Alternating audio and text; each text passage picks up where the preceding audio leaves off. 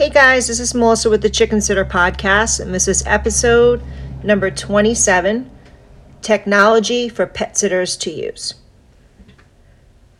First, you want to make sure the tools or apps you use benefit your business and are helping you be efficient. If they're not, they're wasting your time, and time is very precious.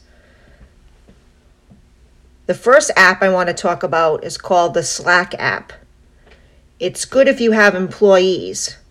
You can have a channel, several channels, one for resources such as cat and dog behavior, a break room, a training channel, several different kind of channels. The training channel would be great for new staff members to use. Maybe you could send them there right off the bat. It wouldn't be the only training they got, but that could be something you could send them to right away.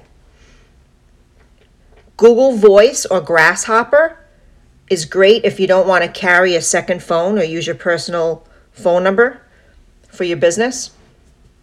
You'll be given a unique phone number, and if anyone calls that number, it'll go to your personal phone that you have. You can pick your phone number to a certain extent as well. Both apps are good for solo pet sitters and dog walkers as well as pet sitters and dog walkers that have employees, whether you have a few or several. The next app is called Loom app. You can shoot and store videos. You can do SOP walkthroughs, training videos, demo videos, and it's free if the videos are five minutes or less.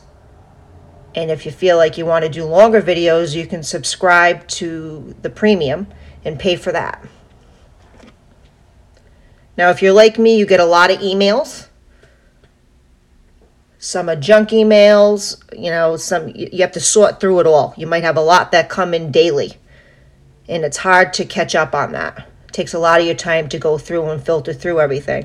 If you have an email service, let them do the work for you, such as Gmail.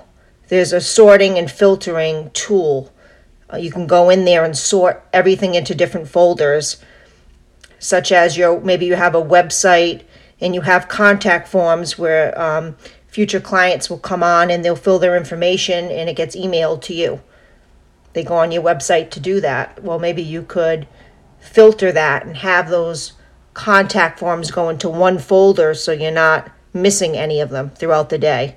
You want to be able to contact them as soon as they send that to you.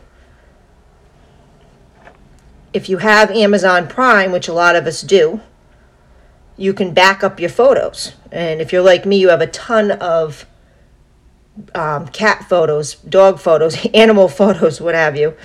And there's so many of them, thousands, that your phone gets, you know, it might freeze on you. You might not know what to do with it all. You're deleting photos that you don't want to delete just to make room for other apps and be able to get text messages in.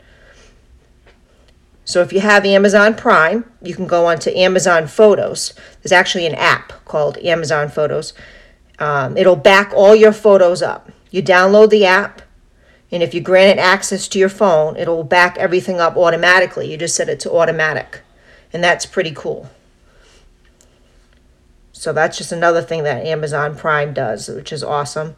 Because, like I said, if you're like me, you have a ton of photos and you get stuck after you have like 7,000 and your phone's not working right. It's not working as fast. And um, this would really help. I know it helps me and I feel it would help you guys too. All right, so that's just a few uh, technology, um, different different apps and stuff that you can use that I can think off off the uh, top of my head. I will be back on in a few days with some more. I know there are a lot more that um, help me and help others. And um, I'm hoping to give you guys some ideas that would make life easier.